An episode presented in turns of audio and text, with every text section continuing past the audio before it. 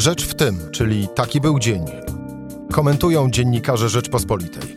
Cezary Szymanek, zapraszam. Środa, 13 stycznia. 2 lata temu na oczach tysięcy osób został zaatakowany prezydent Gdańska Paweł Adamowicz. Dzień później wskutek odniesionych ran zmarł. Nożownik Stefan W. jest w areszcie. Dziś najważniejsze pytanie, kiedy rozpocznie się proces, pozostaje bez odpowiedzi. Dlaczego? O tym w rozmowie z Bogusławem Chrabotą, redaktorem naczelnym Rzeczpospolitej. A w drugiej części programu dołączy do nas Jacek Nizinkiewicz i wspólnie spróbujemy rozstrzygnąć dylemat. Czyj szóz jest lepszy? Rodziny byłej minister Jadwigi Emilewicz czy zwykłego Polaka? Rzecz w tym, że zapraszam, Cezary Szymanek. Posłuchaj i wejdź na stronę podcasty.rp.pl. Włącz subskrypcję kanału Rzecz w tym w serwisach streamingowych. Zaczynam od cytatu. Wierzymy, że wyrok w sprawie zabójstwa Pawła Adamowicza będzie symbolicznym aktem sprawiedliwości i przestrogą dla wszystkich opętanych nienawiścią. Zarówno najbliższym Pawła Adamowicza, jak i gdańszczankom i gdańszczanom oraz polskiemu społeczeństwu potrzebna jest prawda w tej sprawie. Niezawisły sąd dojdzie do prawdy i wyda sprawiedliwy wyrok. To był cytat z apelu rodziny Pawła Adamowicza, jego przyjaciół i znajomych. Apelu, który każdy również może podpisać. A ze mną Bogusław Chrabota, redaktor naczelny Rzeczpospolitej. Witam Państwa, dzień dobry. Zapytam w ten sposób. Komu zależy na tym, żeby tego procesu nie było? Nie wiem, ale jest absurdalne, że w ciągu 2 lat od tej zbrodni, która była zbrodnią na oczach tysięcy ludzi, a potem milionów, powtarzane w nieskończoność w internecie czy w telewizji, że nie rozliczono sprawcy. Przypomnę, że w wypadku Breivika to były miesiące. 9. Tak. W wypadku podobnych zabójstw w Stanach Zjednoczonych czy w cywilizowanych krajach Zachodu to też są miesiące. Potem już jest tylko oczekiwanie na wykonanie wyroku. Niekiedy jest to wyrok, jak w Stanach Zjednoczonych, ultimatywny, ostateczny, prawda, kara śmierci. Natomiast tutaj najważniejsze jest to, że w ciągu tych 2 lat nie dopracowano się nawet opinii biegłych na temat tego, czy zabójca Pawła Adamowicza, Stefan W., był poczytalny. Znaczy te opinie... Dokonywał swoich... Nie dopracowano się ostatecznie. Chciałem powiedzieć, że te opinie były, tylko każda kolejna była później podważana. To opowiemy. Pierwsza opinia powołanych biegłych, w pierwszym roku zresztą toczenia się tej sprawy, dyskwalifikowała Stefana W., uznawała, że był niepoczytalny, czyli miał wyłączoną zdolność kierowania swoim postępowaniem w czasie aktu, którego dokonał, aktu zbrodni. Potem powołano kolejną grupę biegłych, ponieważ uznano, że ta pierwsza grupa wypracowała stanowisko przynajmniej ryzykowne i trudne do obrony. A więc powołano zespół profesora Janusza Halsmana, który pracował przez wiele miesięcy i przygotował opinię, która kwalifikowała do postępowania karnego osobę Stefana W. Można było sądzić, że po tej drugiej opinii dojdzie do postawienia zarzutów i rozpocznie się proces.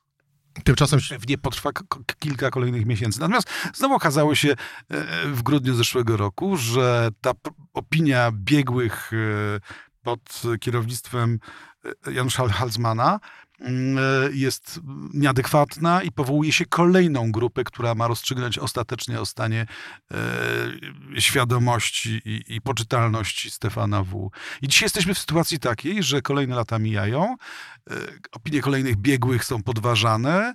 Na dodatek nie wiadomo przez kogo, nie wiadomo kto podejmuje te decyzje, kto w prokuraturze gdańskiej, a może ktoś w prokuraturze krajowej, jaki jest poziom ingerencji prokuratora krajowego w to i tak dalej, i tak dalej. Także ten apel, o którym mówisz, to jest jeden z wielu apelów. Innym apelem jest dzisiaj przedstawiony apel grupy senatorów Rzeczpospolitej Polskiej, który domaga się właśnie wyjaśnienia zawiłości nadzoru prokuratorskiego nad tym postępowaniem i wyjaśnienia, kto podejmował jaką decyzję.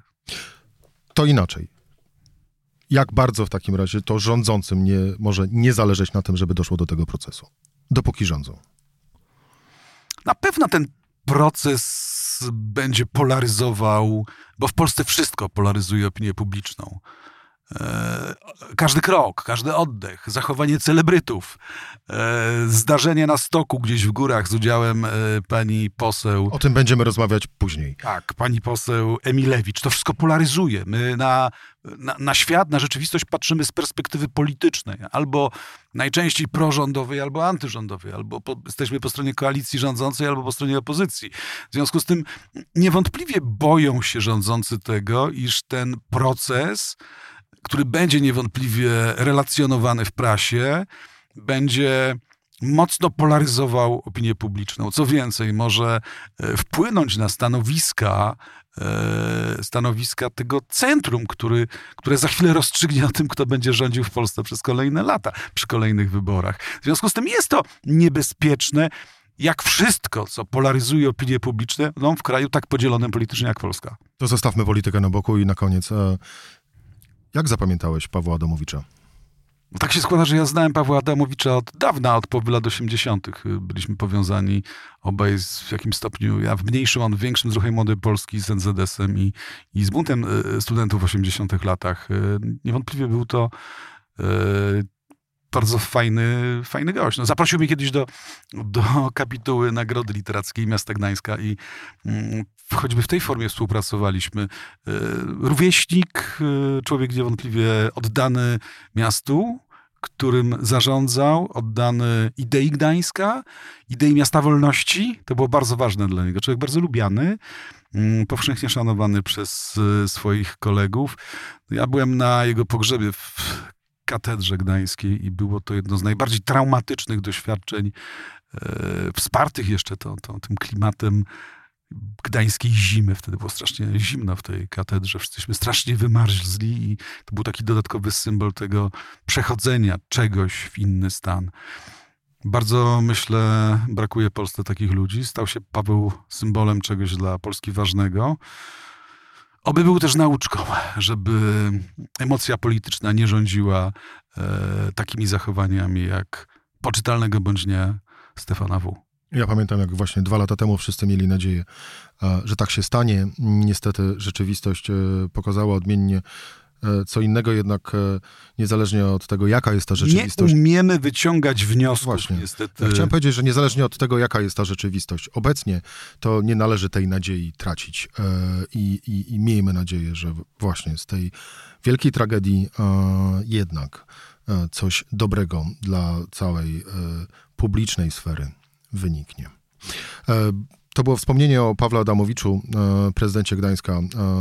To 2 lata temu się stało, gdy został zaatakowany przez Stefana W. A dzień później zmarł. I pewnie tak co roku będziemy wspominać. Miejmy nadzieję, że gdy będziemy w kolejnym roku wspominać, to ów proces, o którym mówiliśmy na samym początku, już się rozpocznie.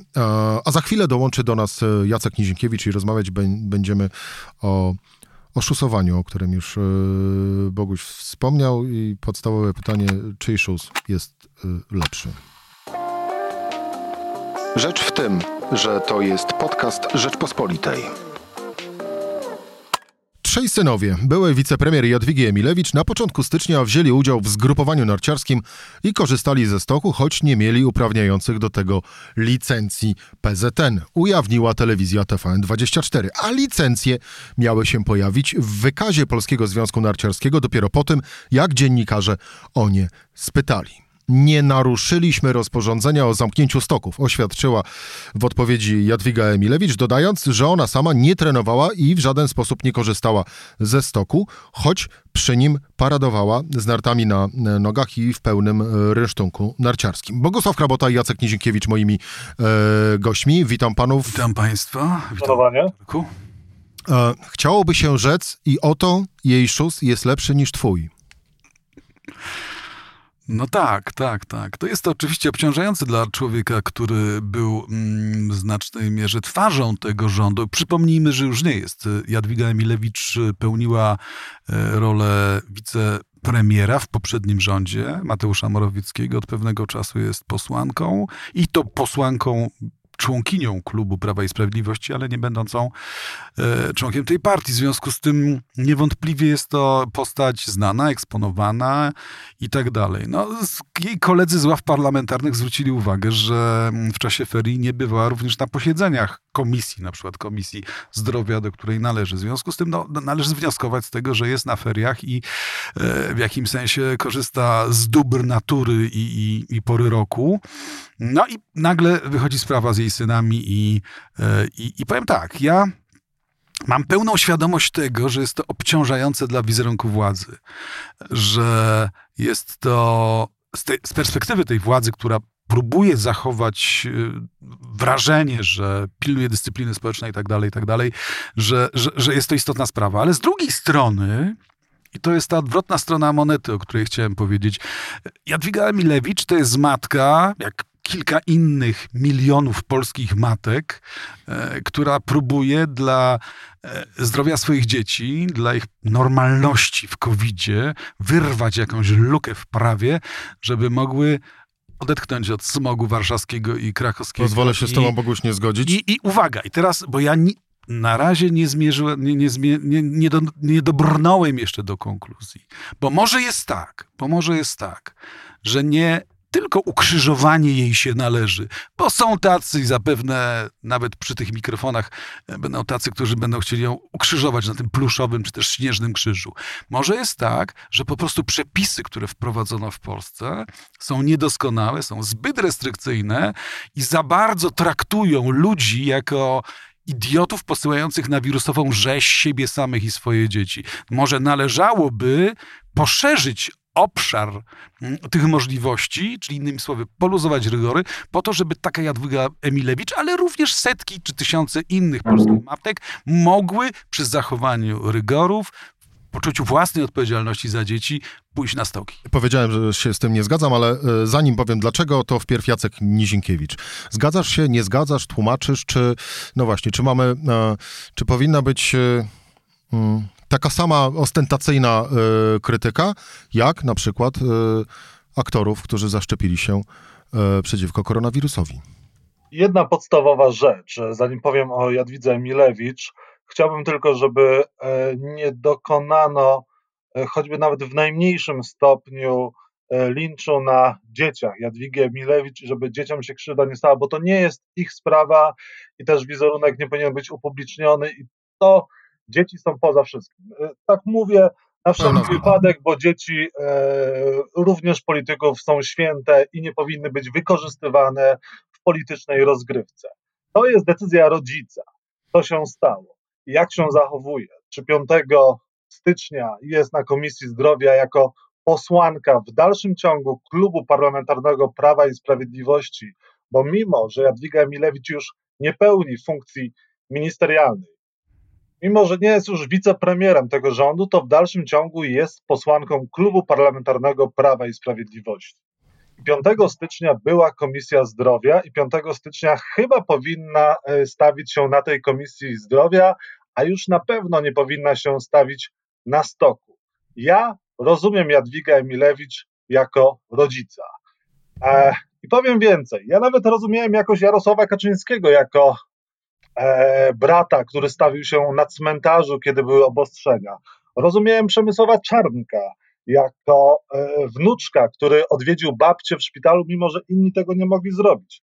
Rozumiem nawet Łukasza Szumowskiego, który chciał pojechać na Teneryfę i pojechał, chociaż wcześniej mówił innym wszystkim Polakom jako minister, że wakacje będą niemożliwe, wyjazdy, wypoczynki.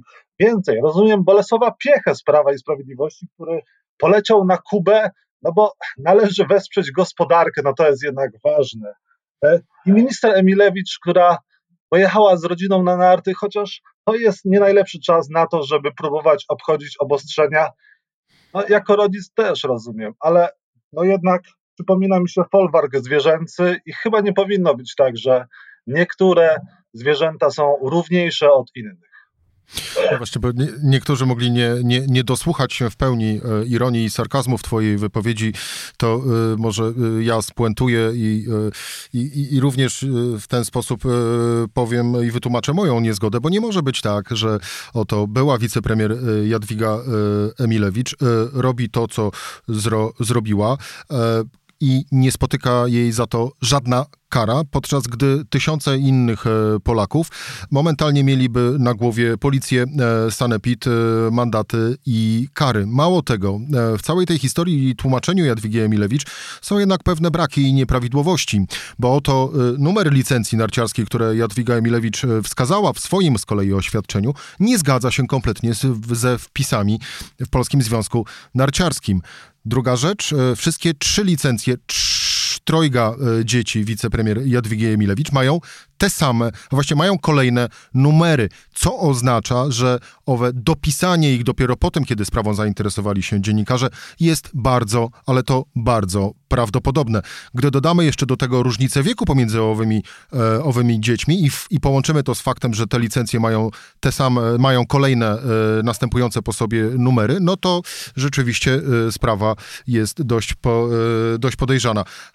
No i na koniec wspomniane również przeze mnie, no jakoś nie chce mi się wierzyć, że oto Jadwiga Emilewicz w pełnym rynsztunku narciarskim tylko i wyłącznie stała obok stoku i patrzyła, jak jeżdżą jej dzieci. To rzecz jasna prawda, wszystko co powiedziałeś jest prawdą, stawia to poważne znaki zapytania i mnoży wątpliwości wobec etyczności jej zachowań, ale my mamy strasznie dużą łatwość stygmatyzowania innych ludzi za zachowania. Ja na przykład, jeśli idzie o aktorów, też mam głównie wątpliwości. Jeszcze dzisiaj rozmawiałem z Krzysztofem Materną, który mówił, mnie po prostu wprowadzono w błąd. Poza tym część z tych ludzi, których my stygmatyzujemy jako celebrytów, którzy szczepili się poza kolejnością, to są ludzie ciężko chorzy, którym ta szczepionka się po prostu należy. Ale widzisz, natomiast ja mówię, próbujmy spojrzeć na rzeczywistość z innej perspektywy niż ta najprostsza. I dla mnie tą odwrotną stroną nagannego zachowania pani Jadwigi Emilewicz jest kwestia tego, że może po prostu w Polsce zbytnio protekcjonalnie traktuje się obywateli, narzuca się reżimy takie, jakby byli kompletnymi idiotami. Natomiast to, co jest najważniejsze w wypadku człowieka, jego bezpieczeństwa osobistego, także od choroby, jest jego osobista odpowiedzialność. A więc może zweryfikujmy myślenie o rygorach tak, żeby dać przestrzeń na osobistą odpowiedzialność, a nie zakazywać wszystkiego i za każdym razem. To jest, myślę, w jakimś sensie konfrontacja stylu myślenia liberalnego i socjalistycznego. Socjalista zawsze powie, tak, państwo ma rację, państwo opiekun. Liberał powie, nie, więcej swobody dla człowieka, dla obywatela. Nawet jeśli się zarazi, to na własne ryzyko. Jedno ad vocem do tego, co powiedziałeś. Aktorzy, którzy zaszczepili się poza ową kolejnością, nie wykorzystywali swojej pozycji publiczno-politycznej, przy czym była wicepremier Jadwiga Emilewicz, no raczej tak, biorąc pod uwagę, że jej imię i nazwisko zostało dopisane do listy osób, które mogą na tym stoku przebywać. Puentę, jeśli można. Ja sobie wyobrażam, co się wydarzy za parę dni, dlatego że do buntu górali dojdzie. Oni otworzą stoki, oni otworzą nawet restauracje. Nie jestem tego zwolennikiem, jestem zatwardziałym narciarzem, nie jeżdżę na narty, ponieważ uważam, że jako osoba publiczna powinienem się trzymać pewnych reżimów i rygorów. Tak jak powinna się trzymać Jadwiga Emilewicz, nazwijmy rzecz po imieniu. Ja nie gloryfikuję jej zachowania, potępiam w sensie moralnym, ale szukam odwrotnej strony. I tą odwrotną stroną jest to, co się wydarzy za chwilę. Co się wydarzy? Otóż mam wrażenie, że władza publiczna nie pośle ani policji, ani czołgów przeciwko tym góralom, którzy otwierają stoki, tylko ni mniej, ni więcej, tylko za tydzień, dwa bądź trzy dojdzie do luzowania rygorów na stokach narciarskich. Możemy przyjąć o to zakład, zobaczymy, czy mam rację. Jest z nami oczywiście cały czas Jacek Nizinkiewicz, który przysłuchiwał się z kolei mojemu sporowi z Bogusławem Chrabotą, więc przekazuję ci głos. Wydaje mi się, że rację ma redaktor naczelny, który powiedział, że te rygory zostaną poluzowane, bo w istocie nie powinno być tak, że Nie można na przykład w miejscach publicznych poruszać się, czy te na stoka, bez maseczek oczywiście, czy na stoki w ogóle nie można wchodzić, czy dochodzi do tego, że policjanci z Kaszub ścigają dzieci, które zjeżdżają ze stoków na sankach, ale wymieniłem wcześniej te osoby z obozu władzy, a Jadwiga Emilewicz, podkreślam to, w dalszym ciągu należy do klubu Prawa i Sprawiedliwości. To, co ona dzisiaj robi, idzie również na konto klubu partii rządzącej. Nie może być tak, że bardzo dużo osób z obozu władzy nagina obostrzenia i prawo, które sami wprowadzają, a inni są za to ścigani, podczas gdy na przykład Jadwiga Emilewicz czy Jarosław Kaczyński bez żadnego trybu robią to, co chcą robić. Ja się po pierwsze na to nie zgadzam. Po drugie, nie zgadzam się też na to, że Jadwiga Emilewicz oskarża czy atakuje media. Chciałbym się dowiedzieć, czy Jadwiga Emilewicz zgłosiła sprawę do prokuratury, że ktoś na przykład podrobił jej podpis. Chciałbym się dowiedzieć, czy pozwała TVN24, bo o tym też nie ma mowy.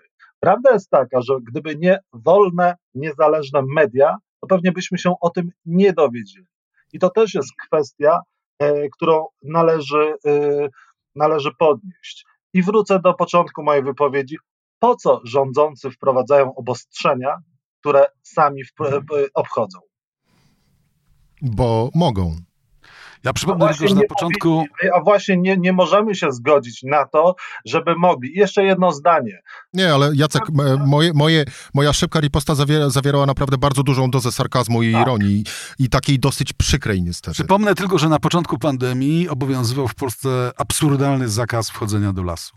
Nie wiadomo po co, prawda? Jeszcze jedna rzecz. Gdzie są te wszystkie słowa oburzenia wielu dziennikarzy, którzy codziennie od 2 tygodni, kilka razy dziennie popełniają wpisy na temat Krystyny Jandy i tych celebrytów. Nie widzę w sprawie Jadwigi Emilewicz. Nie będę ich wytykał z nazwiska, może jeszcze nie, poczekam, ale gdzie jest na przykład list otwarty Jana Śpiewaka do pani poseł Emilewicz? Nie ma, po prostu nie ma tego oburzenia, które było wcześniej przy tych, których łatwo było grillować, a to grillowanie aktorów, a zgodziliśmy się wcześniej, że oni nie powinni tych szczepionek przyjąć, powinna im się zapalić kontrolka, ale to już jest inna kwestia, tylko że to są też wszystko tematy zastępcze. Rozmawiałem dzisiaj z Andrzejem Sośnierzem, posłem Prawa i Sprawiedliwości, członkiem Porozumienia, lekarzem, byłym szefem Narodowego Funduszu Zdrowia, który wprost powiedział, że te wszystkie tematy zostają, temat mandatów czy tych celebrytów, tak rozdmuchane, żeby przykryć nieudolność rządu w walce z pandemią, żeby przykryć problem, jakim jest nieudolność kierowania systemem ochrony zdrowia. I myślę, że te wszystkie problemy będą niedługo wychodzić. Ja się zgadzam, że problem Jadwigi Emilewicz to nie jest jakiś gigantyczny problem.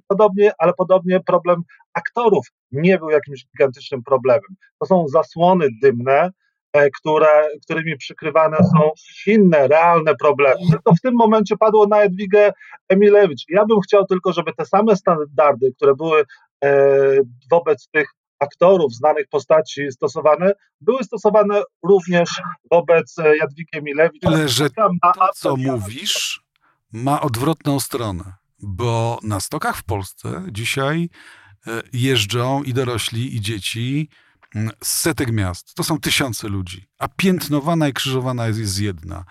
To, jeżeli mówimy o równych standardach, to niech one będą równe. I mówię, bez gloryfikacji jej postaci czy postawy. Doszukujmy się również odwrotnych stron. No właśnie dochodzi do tego, że policjanci z Kaszub ścigają dzieci, które zjeżdżają ze stoków na sankach, więc ci zwyczajni, a takich przypadków jest więcej. Ci zwyczajni obywatele... Może po prostu policjanci z Kaszub są dziwniejsi, są jacyś inni. Szanowni, podsumujmy w takim razie naszą jakżeż gorącą dyskusję jednym stwierdzeniem, że to kolejny przykład na to, kolejny przykład ze strony rządzących, że ta właśnie strona rządząca traci, nazwijmy rzecz po imieniu, moralne prawo do pouczania, co jest w tych czasach dobre, bądź też co jest złe, gdyż wiele rzeczy ma również na swoim sumieniu. Jacek Nizinkiewicz i Bogusław Chrabota, to była Rzecz w tym w środę. Cezary Szymanek, dziękuję bardzo i do usłyszenia jutro o tej samej porze. Kłaniam się, dziękuję. Dziękujemy.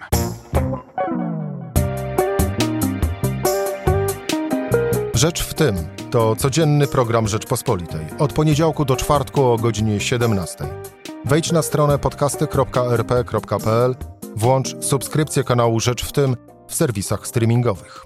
Cezary Szymanek, zapraszam.